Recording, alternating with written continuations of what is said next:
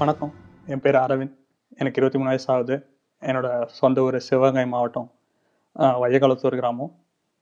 நான் பிறந்து வளர்ந்ததெல்லாம் சென்னையில். இப்போது அஞ்சு வருஷமாக இட்டாலியில் இருக்க ரோம் நகரத்தில் படிச்சிட்ருக்கேன் இதனோட இது புது ப்ரோக்ராம் வலையொலி.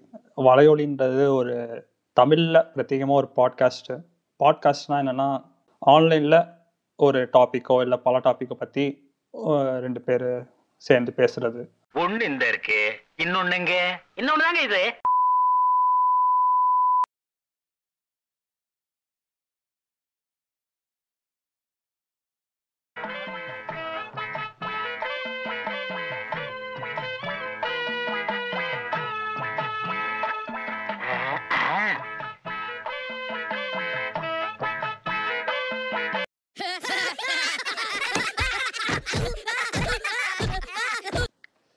சவுண்ட் இருக்கான்னு செக் பண்ணி எனக்கு அது ஒரு அது ஒரு பயம் மச்சா டெக்னிக்கல் டிஃபிகல்ட்டி வந்துச்சுன்னா ஏன் டென்ஷன் ஆயிரும்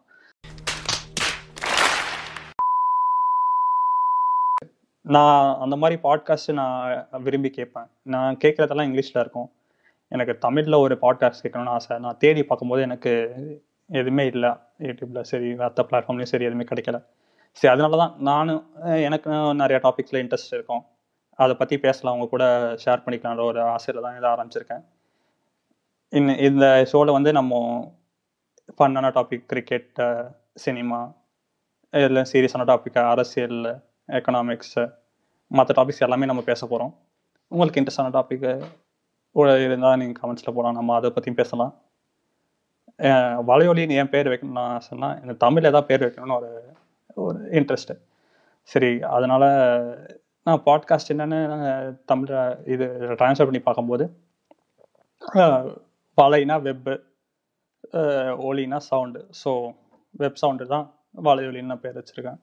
அதான் எனக்கு எனக்கு இப்போ வந்து அஞ்சு வருஷம் அது எனக்கு நான் பயங்கரமாக யூஸ் பண்ணுறது மொழி என்ன தமிழ் கேக் கேட் கேட்குற வாய்ப்பே இல்லை. இப்போ உங்கள் ஊரில் கூட ஒரு கொ- கொ- கொஞ்சம் தமிழ் ஆள்கள் இருக்காங்க. எனக்கு அப்படி இல்லை. நான் நான் வந்த புதுசில் யூனி யூனிவர்சிட்டியில் நான் ஒருத்தன் தான் தமிழ் ஆள் தமிழ் பையன் வந்தேன் ஃபஸ்ட்டு பேட்ச் நாங்கள் வந்தபோது நான் வந்த நான் வந்த ஒரு அஞ்சு ஆறு மாதம் எனக்கு ஒன்றுமே தெரியல.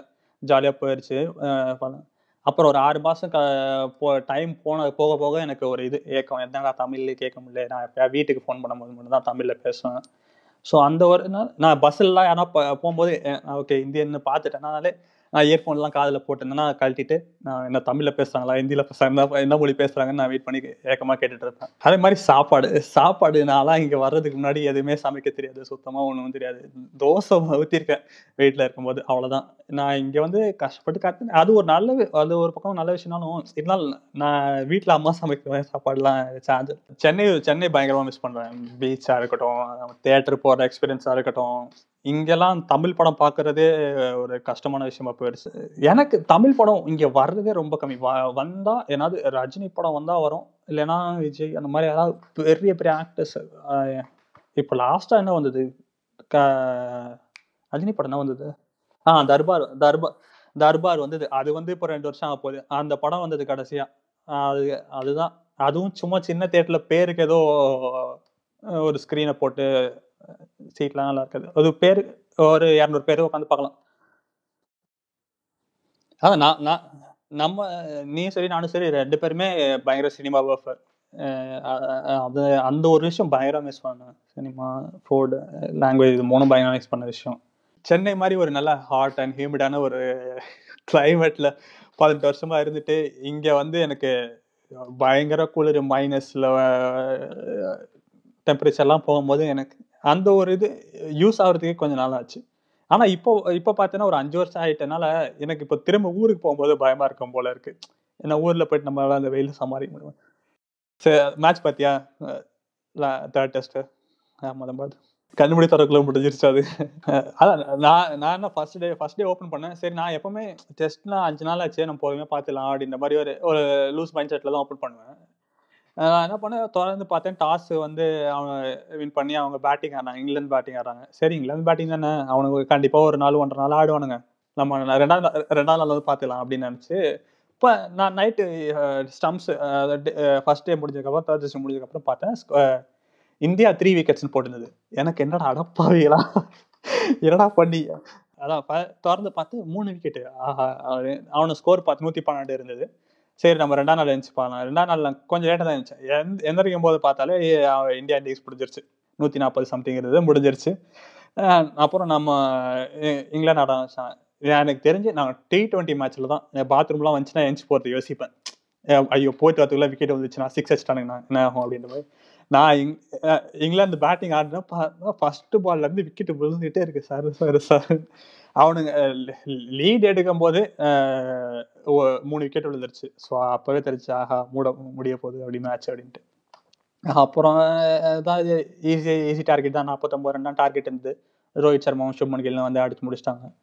அதில் அதில் என்ன ஹைலைட்ஸ் என்ன நடந்தது அந்த மேட்ச்சில் அஸ்வின் நானூறு விக்கெட் எடுத்தார். Second fastest after Muralitharan. முத்தேவன் எழுபத்தி ரெண்டு மேட்ச்சில் எடுத்தார். நம்ம இருக்காரு வாழ்த்துக்கள். அப்புறம் இஷா இஷாந்த் சர்மா நூறாவது மேட்ச் ஆடினாரு. நல்லா இருந்தது. அப்புறம் அக்ஷர் பட்டேல் அவர் ரெண்டா ரெ- ரெண்டாவது மேட்ச் தான் ஆடுறாரு. அதில் அவர் மூணு ஃபைஃபர் ஃபைஃபர்னா அஞ்சு விக்கெட் ஒரே இன்னிங்ஸ் அஞ்சு விக்கெட் எடுக்கிறது தான்.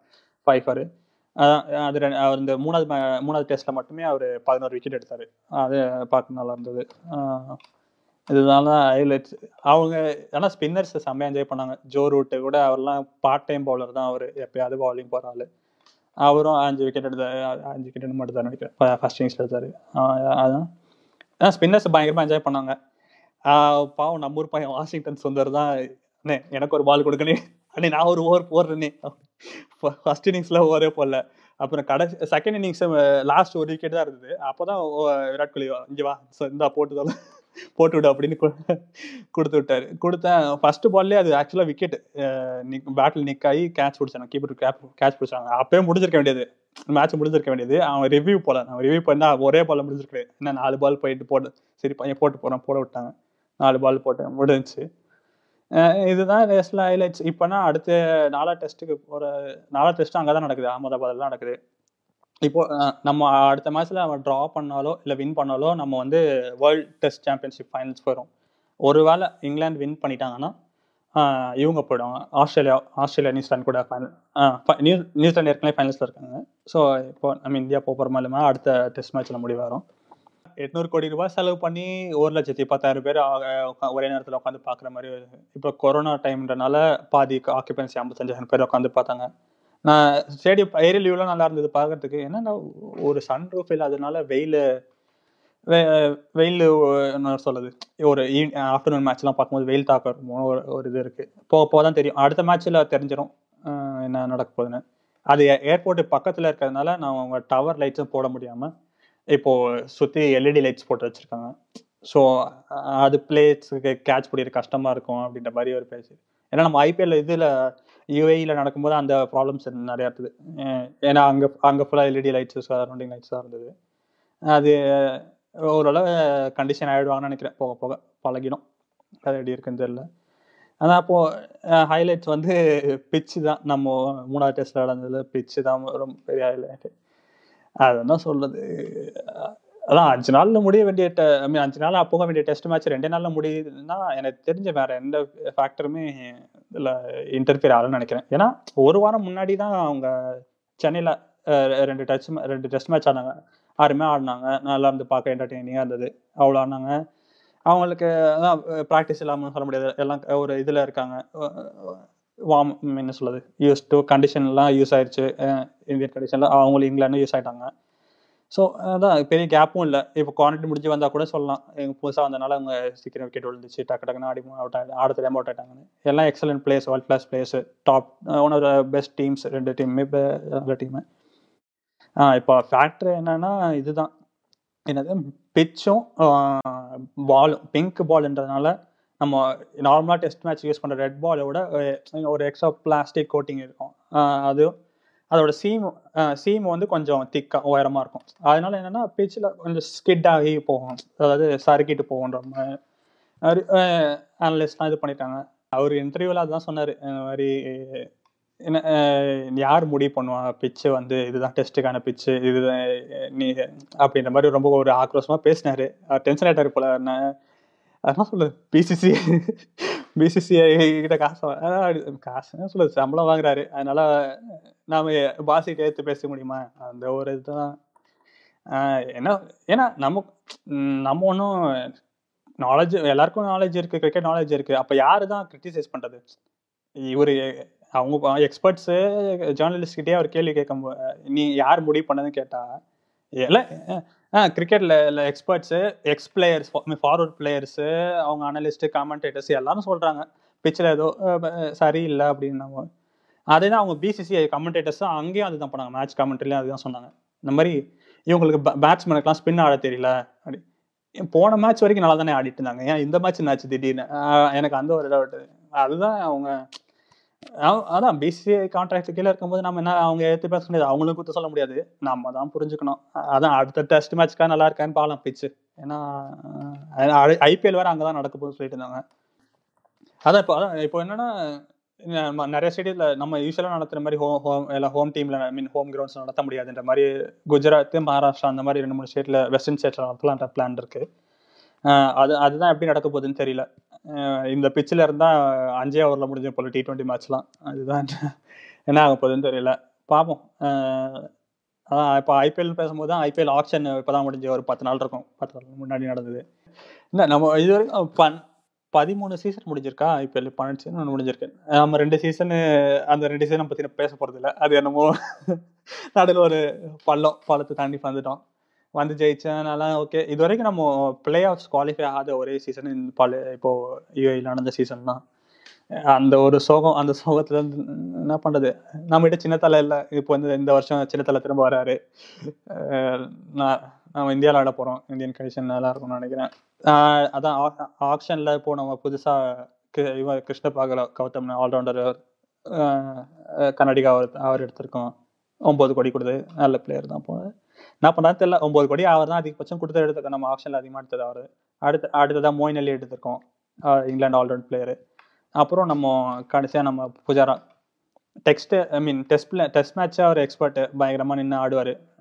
நம்ம ராகுல் டிராவிட் மாதிரி நின்று கட்டையை போடுவாருன்னு வச்சுக்கோங்க. கட்டையை போடுவாரு. அது அதான் எக்ஸைட்டடாக இருக்கு.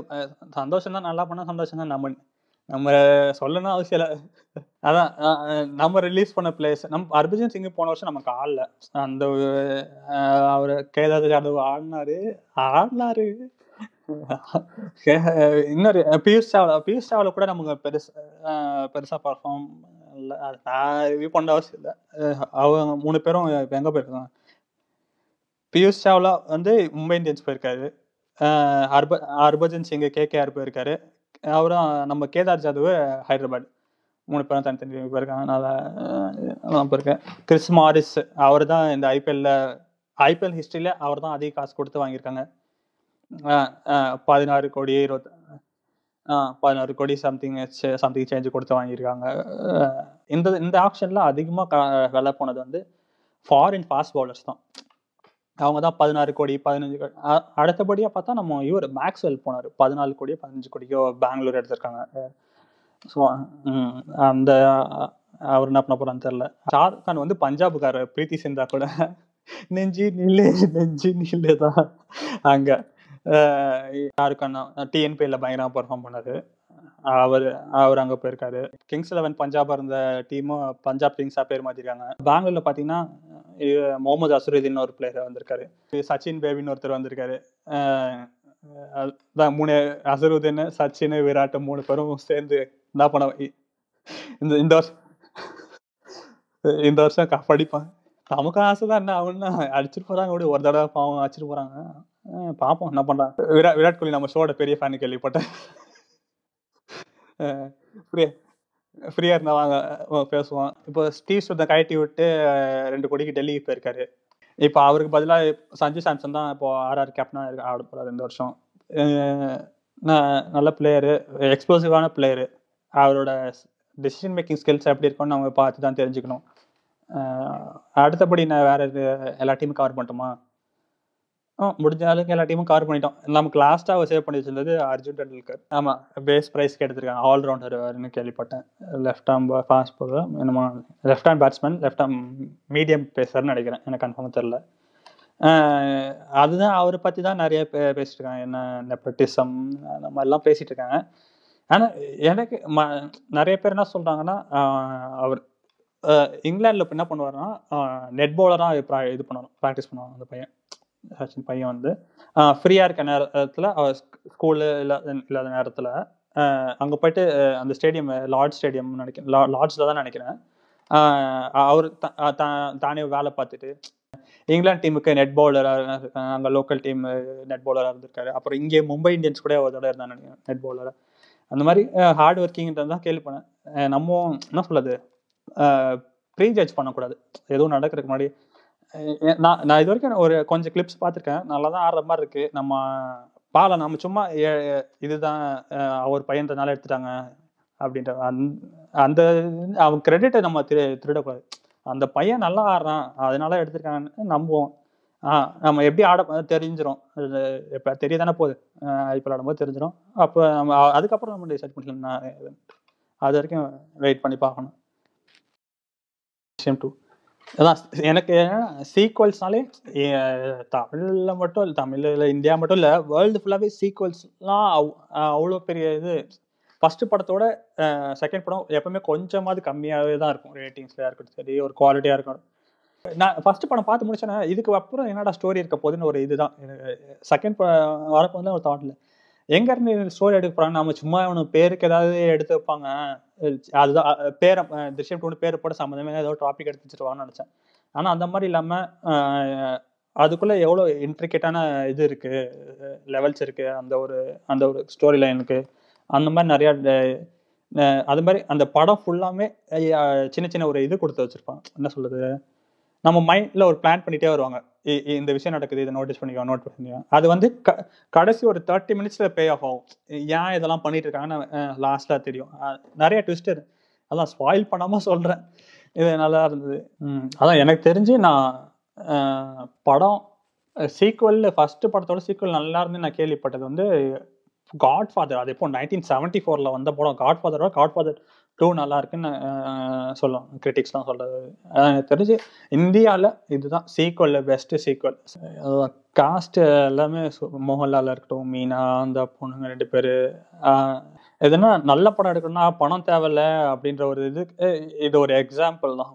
பெருசே பெரிய லொகேஷன் இல்லை பாட்டு கீட்டு இல்லை அவங்க என்ன ஸ்பெண்ட் பண்ண பெருசா பாதி செலவு மோகன்லாலுக்கு போயிருக்கும். அதுதான் அவங்களோட முக்கியமான செலவாக இருந்த ஒரு படம். ஆனால் வர்த் வர்த்து தான். அவர் நல்லா நினச்சிருந்தாரு ரொம்ப ரொம்ப எனக்கு அந்த லாஸ்ட் ஒரு ஃபிஃப்டீன் டுவெண்ட்டி மினிட்ஸ்லாம் அந்த கோட் சீன் ஒன்று வரும். நான் ஸ்பாயில் பண்ணாமல் சொல்கிறேன் கோட் சீன் ஒன்று வரும். அப்போ அந்த ரிவீல் பண்ணிகிட்டே வருவாங்க. இன்னொரு போலீஸ் ஸ்டேஷனில் ஒரு சீன் நடக்கும். கோர்ட்டில் நடந்திருக்கும். சைமில்டேஸாக போயிட்டே இருக்கும். அங்கே எங்கே இது ஒரு பக்கம் கதை சொல்லிட்டு வருவாங்க. இது என்ன நடக்குதுன்னு சொல்லி எக்ஸ்பிளனேஷன் வந்துட்டே இருக்கும். அந்த சீன்லாம் செம்மையாக இருந்தது எனக்குலாம் அப்படியே புல்லரிச்சிச்சு எனக்கு திருஷ்யம் பார்த்தோன்னே எனக்கு திருஷ்யம் ஃபர்ஸ்ட் பார்ட் பார்த்தோன்னே எனக்கு ரொம்ப ஒரு இது. என்னன்னா நான் நம்ம ரெண்டு பேருமே சரி ஒரு சி- பயங்கரமான சினிமா பஃப் ரொம்ப சின்ன வயசுலேருந்து டிவி சினிமா ஒரு மீடியாஸ் அது பார்த்து தான் நான் மோஸ்ட் ஆன் டைம் ஸ்பெண்ட் பண்ணது. ஸோ அப்படி இருக்கும்போது அந்த ப படம் பார்த்து படம் மட்டும் என்ன சொல்றது சும்மா ஒரு பொழுதுபோக்கு பார்க்காத அந்த படத்துல இருந்து என்ன கத்துக்கலாம்? நல்ல விஷயம் கெட்ட விஷயம் இருக்கு அவர் அவர் அது எப்படி இம்ப்ளிமெண்ட் பண்ணலாம் வேற விஷயம். படத்துல இருந்து எவ்வளவு நல்ல நல்ல படம்லாம் வருது இன்ஃபர்மேஷன் ஆகுது இன்ஃபர்மேட்டிவா இருக்கு அப்படின்ற ஒரு அந்த ஒரு ஆங்கிள் இல்ல வெறும் அது சும்மா ஒரு பொழுதுக்காக மட்டும் இல்லாம ஒரு லேர்னிங் இல்ல ஒரு நிறைய பேர் இம்பாக்ட் பண்ற அளவுக்கு அது ஒரு பவர்ஃபுல்லான ஒரு மீடியம் அப்படின்ற அது வந்து ரியலைஸ் பண்ண வச்சது இந்த படம் எனக்கு தெரிஞ்சு. ரெண்டு படமே சரி ஃபர்ஸ்ட் படம் சரி செகண்ட் படம் சரி ரொம்ப எனக்கு என்ன ஒரு சின்ன வார்த்தைன்னா அந்த மாதிரி படம் இப்போ ரீசெண்ட் டைம்ஸ்ல எதுவும் பெருசாலாம் வர்றது இல்லையோ அப்படின்ற ஒரு இது இருக்கு. ஏக்கம் இருக்கு. பார்க்கலாம் எல்லாம் சும்மா பிளாக் பஸ்டர் மூவி இவ்வளோ இவ்வளோ கலெக்ஷன் பண்ணும் அப்படின்ற ஒரு இதுல நோக்கத்திலே பண்ணிட்டு இருக்காங்க. எனக்கு இப்போ என்ன ஒரு இதுனா பெனிஃபிட்னு சொல்லலாம். நான் நம்மள மாதிரி ஆளுங்களுக்கு இங்கே வெளியே இருக்கல. ஓடிடி பிளாட்ஃபார்மில் படம் ரிலீஸ் பண்ணுறது எக்ஸ்க்ளூசிவாக ஓடிடி பிளாட்ஃபார்ம் ரிலீஸ் பண்ணுறது நான் நீலாம் இரநூறு கிலோமீட்டர் டிரைவ் பண்ணி போன அவசியம் இல்லை வந்த அன்னைக்கே நைட்டில் தேட்டர் எக்ஸ்பீரியன்ஸ் இல்லைன்னா இல்லைன்னா கூட நம்ம பைரசி இருக்காது நம்ம வீட்டில் இருந்தபடியே கம்ஃபர்டபுள் ஹோம் இங்கெல்லாம் தேட்டர்ஸ் இல்லாத காரணத்தினால நம்ம வீட்டிலேருந்து பார்க்கலாம். அந்த ஒரு கம்ஃபர்ட் இருக்கு. அந்த ஒரு நல்ல விஷயம் நடந்திருக்கு இந்த கொரோனாவில் இப்போ போன வாரத்தில் மார்ஸ் ரோவர் பெர்சிவரன்ஸ் சொல்லிட்டு எதில் மார்ஸில் போய் இப்போ ரீச் ஆயிருக்கு. ஆறு மாதம் கழிச்சு நான் நினைக்கிறேன். ஆறு மாதம் கழிச்சு போயிட்டு அங்கே ரீச் ஆயிருக்கு. அங்கேருந்து ஃபஸ்ட்டு ஃபஸ்ட்டாக மாஸ்லேருந்து வீடியோ ஃபுட்டேஜும் ஆடியோ ஃபுட்டேஜும் வந்தது. நாசா ரிலீஸ் பண்ணியிருந்தாங்க. பார்த்தேன். லைவ் ஃபுட்டேஜ் வேறு வந்தது. பார்த்தனால அதான். இப்போ இப்போ மாஸ்லேருந்து நமக்கு லைவ் ஃபுட்டேஜ் வர அளவுக்கு நம்ம டெக்னாலஜி டெவலப்மெண்ட் இருக்கு. அதான் இலான் மஸ்க்கு சொல்கிற மாதிரி நம்ம மார்ஸில் என்ன சொல்ல ஹேபிடேட் இன் மார்ஸ் வந்து இன்னும் கொஞ்சம் சீக்கிரமாக ஸ்பீடப்பாக இருக்கும் ஆகும்னு நினைக்கிறேன். அது என்ன கொஞ்சம் தெரியல. போக போக தான் வெயிட் பண்ணி பார்க்கணும். ஹோப் பண்ண தான் முடியும். அடுத்ததாக இப்போது வெஸ்ட் ஆப்பிரிக்கன் கண்ட்ரியான இதில் கினியில் ரெண்டாயிரத்தி பதினாறுக்கு அப்புறமா இப்போது புதுசாக மூணு கேசஸ் வந்திருக்கு போலா கேசஸ் போன வாரத்தில். இப்போ இப்போ வரைக்கும் கெனியில் மட்டும்தான் இருக்குது அது எவ்வளோ தூரம் போகணும்னு தெரியல. அதுக்கு இது ரெக்கவர் பண்ணுறதுக்காக ஐநா சபையிலேருந்து பதினோராயிரம் வேக்சின்ஸ் அமைச்சிருக்காங்க அங்கே ஏன்னா வெஸ்ட் ஆஃப்ரிக்கா போர் அவங்களால எக்கனாமிக்கல் தேர்ட் வேர்ல்ட் கண்ட்ரினால ஐநா சபையிலேருந்து ஹெல்ப் பண்ணிட்டு இருக்காங்க. அடுத்து என்ன அது என்ன ஆகுதுன்னு தெரியல. கொரோனா மாதிரி பெருசாகாம இருந்தால் நல்லது தான் ஓகே இப்போ ரீசெண்டாக இந்தியாவில் பார்த்தோன்னா பெங்காங் பெங்காங் லேக்குன்னு சொல்லிட்டு இது இந்தியாவுக்கும் சைனாக்குள்ள நடுவில் பார்டர் அங்கே அது வந்து ரொம்ப டிஸ்பியூட்டடான அதாவது பதட்டம் கூட மன ஒரு இது. பார்டர் சொல்லலாம். அங்கே இப்போ ரீசெண்டாக கூட ஒரு ஒரு மாதம் முன்னாடி என்ன நினைக்கிறேன் இருபத்தாறு பேர் சோல்ஜர்ஸ் இறந்துட்டாங்க. அது அதுக்கப்புறமா இப்போ ரெண்டு கண்ட்ரியுமே சரி இந்தியாவும் சரி சைனாவும் சரி ராணுவ வீரர்களை இது பின்வாங்கி பின்வாங்கியிருக்காங்க பின் கொண்டு வந்திருக்காங்க ஸோ அது வந்து இப்போ ரீசனாக நல்ல விஷயம்னு நினைக்கிறேன். ரெண்டு நாட்டு ரிலேஷன்ஷிப் டெவலப் பண்ண நல்லது. இப்போ அது அந்த இந்தியா சைனான்னு பேச போனாலே இப்போ சைனாக்கு போட்டி போடுற விதமாக சைனா வந்து இப்போ நம்ம நெய்பரிங் இருக்கட்டும் நேபாளம் இருக்கட்டும் ஆப்கானிஸ்தான் பாகிஸ்தான் அந்த மாதிரி நாடுகளுக்கு வேக்சின் கொடுக்கலான்னு அவங்க அவங்க- அவங்க முயற்சி பண்ணிட்டு இருக்க நேரத்தில் இப்போ இந்தியாவிலேருந்து புதுசாக ஒரு ஸ்கீம் ஸ்கீம்னு சொல்ல முடியாது. ஒரு பிளான் பிளான் பண்ணி அவங்களுக்கு ஒரு பதிலடி கொடுக்கறமா நம்ம நைபரிங் கண்டிஸ் ஸ்ரீ ஆ ஸ்ரீலங்கா பங்களாதேஷ் நேபாள் ஆப்கானிஸ்தான் அது மட்டும் இல்லாமல் மால்தீவ்ஸு அப்புறம் ஆப்பிரிக்கன் கண்ட்ரீஸில் ஆப்பிரிக்கன் கண்ட்ரீஸில் இது வரைக்கும் ஒரு கோடி வேக்சின் கொடுக்கலான்னு பிளான் பண்ணி வச்சுருக்காங்க. இன்னும் கொடுக்க ஆரம்பிங்க அது போக கனடாக்கு எக்ஸ்போர்ட் பண்ணுறாங்க மற்ற கரீபியன் ஐலண்ட்ஸ்லாம் எக்ஸ்போர்ட் பண்ணுறாங்க ஸோ அந்த பிளான் இருக்குது இதெல்லாம் எப்படின்னா மற்ற வெஸ்டர்ன் மீடியா எப்படி பார்க்குதுன்னா தன்னோட ஆளுமையை அங்கே திணிக்கிற ஒரு இதுவும் இந்தியாவாக இருக்கட்டும் சரி இந்தியா வந்து இத்தனை நாளாக நமக்கான ஒரு பகுதியாக அவங்க யோசிச்சுட்டு இருந்த நம்ம ஆப்கானிஸ்தான் பாகிஸ்தான் மாதிரி ஒரு நாடெல்லாம் அது வந்து நம்ம நம்ம நம்மக்கிட்ட இருந்து சுதந்திரம் வாங்கின நாடு பாகிஸ்தானாக இருக்கட்டும் பங்களாதேஷாக இருக்கட்டும் நம்ம நம்ம பார்டர் பண்ணுறதுனால நம்ம செக்யூர்டான இடம்னு நினச்சிட்டு இருந்தாங்க. இப்போது சைனா உள்ள நுழையணும்னு முயற்சி பண்ண நேரத்தில் அவங்களுக்கு ஒரு பதிலடி கொடுக்கறமாவும் நம்ம ஒரு ஆளுமை அந்த இடத்துல இது பண்ணலாம். நீங்கள் இம்போஸ் பண்ணுறது ஒரு பிளான்லேயும் இது பண்ணுறாங்க அப்படின்ற மாதிரி வெஸ்டர்ன் மீடியாவில் இப்போ நியூஸ் போயிட்டுருக்கு அதான் இப்போ இப்போ வரைக்கும் பா- பாகிஸ்தான் கொடுக்கலான்ற பிளான் இருக்கு. அது இன்னும் மென்ஷன் பண்ணல. அவங்க பேச்சு போயிட்டு இருக்கதா சொல்றாங்க. பத்து லட்சம் வேக்சின் ஆப்பிரிக்கா அந்த மாதிரி எவ்வளோ கொடுக்க போறாங்க. ஸோ நிறைய நிறைய நாடு பெனிஃபிட் ஆக போகுதுன்னு நினைக்கிறேன்.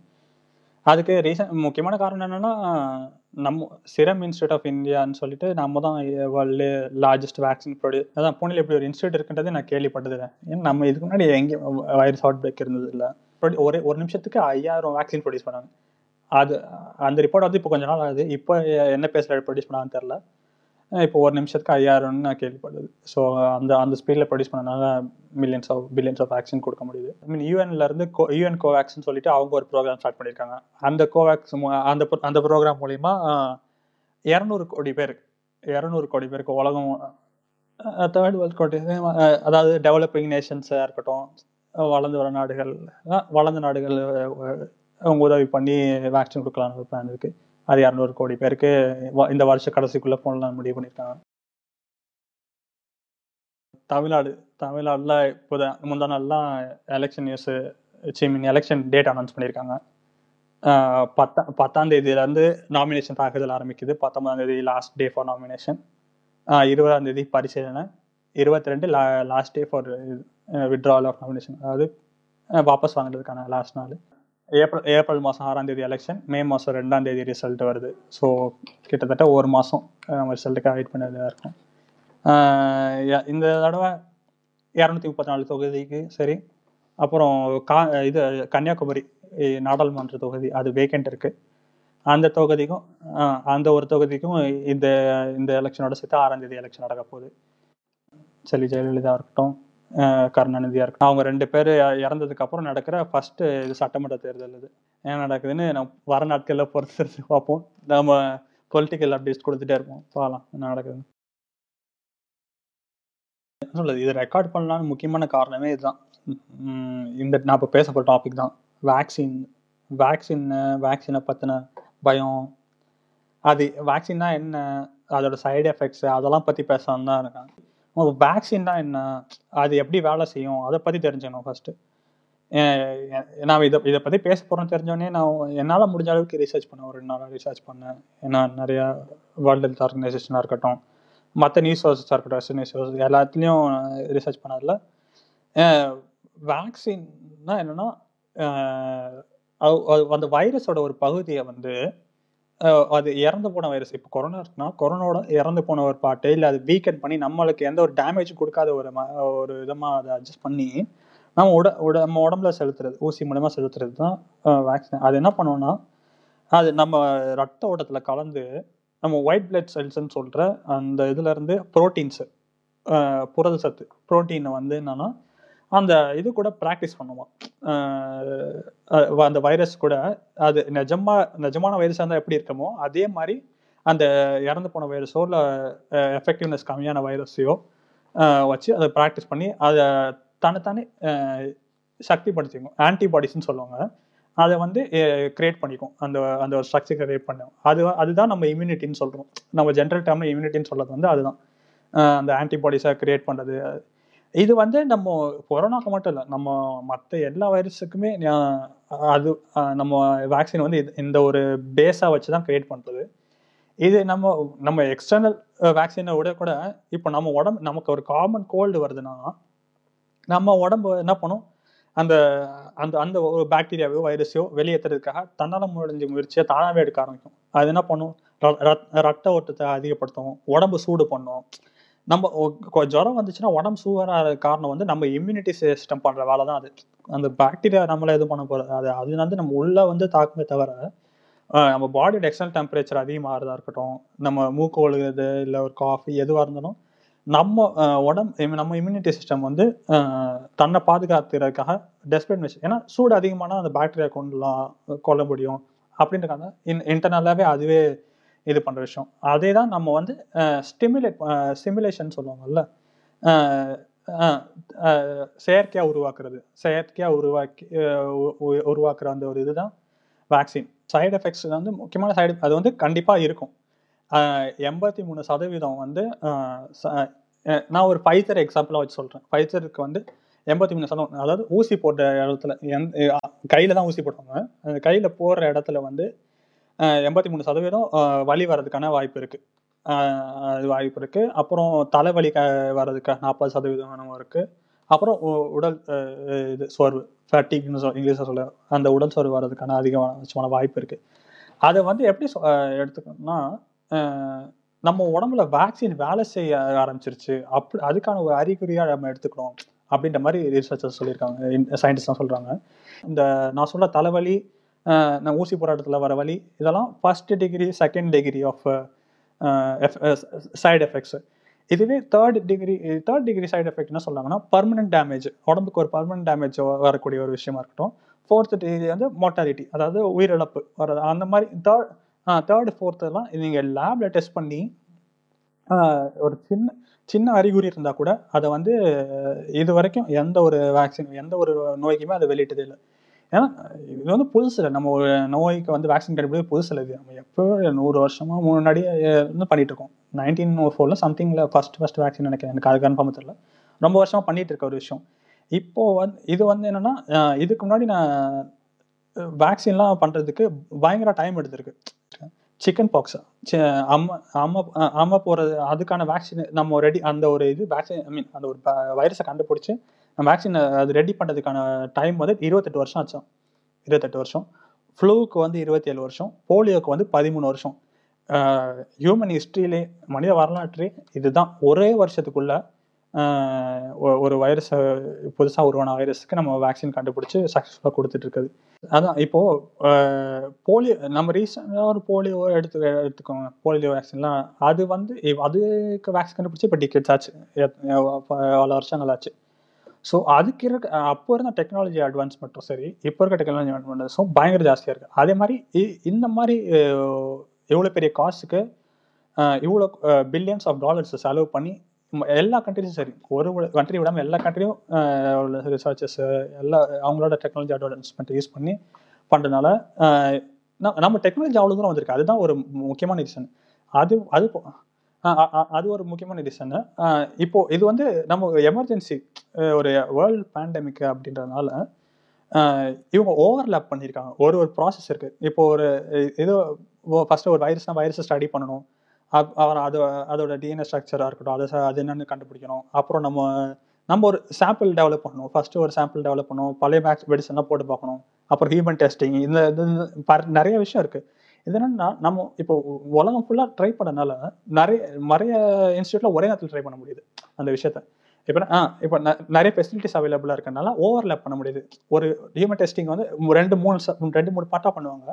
அதை வந்து உடனே உடனே அதை அடுத்தடுத்து ஸ்டார்ட் பண்ண முடிஞ்சு. சயின்டிஸ்ட் என்ன சொல்றாங்கன்னா இப்போ நாங்க தயாரிக்கிறோம் நாங்க நம்பி தயாரிக்கிறோம் நாங்களே போடுறதுக்கு ஆர்வமா இருக்கும். இப்போ ரெடியா இருக்கோம் எல்லாரும் போட்டுக்கிறாங்க இப்போ டாக்டர்ஸ் போடுறாங்க அவங்கெல்லாம் அவங்க எல்லாம் போட்டுக்கிறாங்க. அவங்க என்ன சொல்றாங்கன்னா அவ்வளோ நாங்க அவங்கள விட பெட்டராக யாருக்கும் தெரிய போகிறது இல்லை. சயின்ஸ் அவங்க அந்த ஃபீல்டில் இருக்காங்க அவங்க அதை பற்றியே படிக்கிறாங்க இத்தனை வருஷம் ரிசர்ச் பண்ணுறாங்க அப்படி இருக்கும்போது அவங்க சொல்றது நான் நம்பணும் நம்பலாம் அப்படின்னு நினைக்கிறேன். இப்போ நான் நான் சொல்ல நான் என்னோட ரிசர்ச் நான் எங்கே பண்ணேன்றதை லிங்க் நான் கீழே போட்டுட்டேன் என்னென்ன என்னோட என்னோட ஆர்டிகல் சோர்ஸ் வீடியோ பார்த்ததா இருக்கட்டும் எல்லாம் நான் கீழே போட்டுறேன் நான் சொல்கிறதுக்காக நீங்கள் கேட்க வேணாம். இவன் சொல்கிறான் அப்படின்லாம் கேட்க வேணாம். நான் நான் ரிங்க் பண்ணதை நீங்கள் போயிட்டு பாருங்கள் உங்களுக்கு.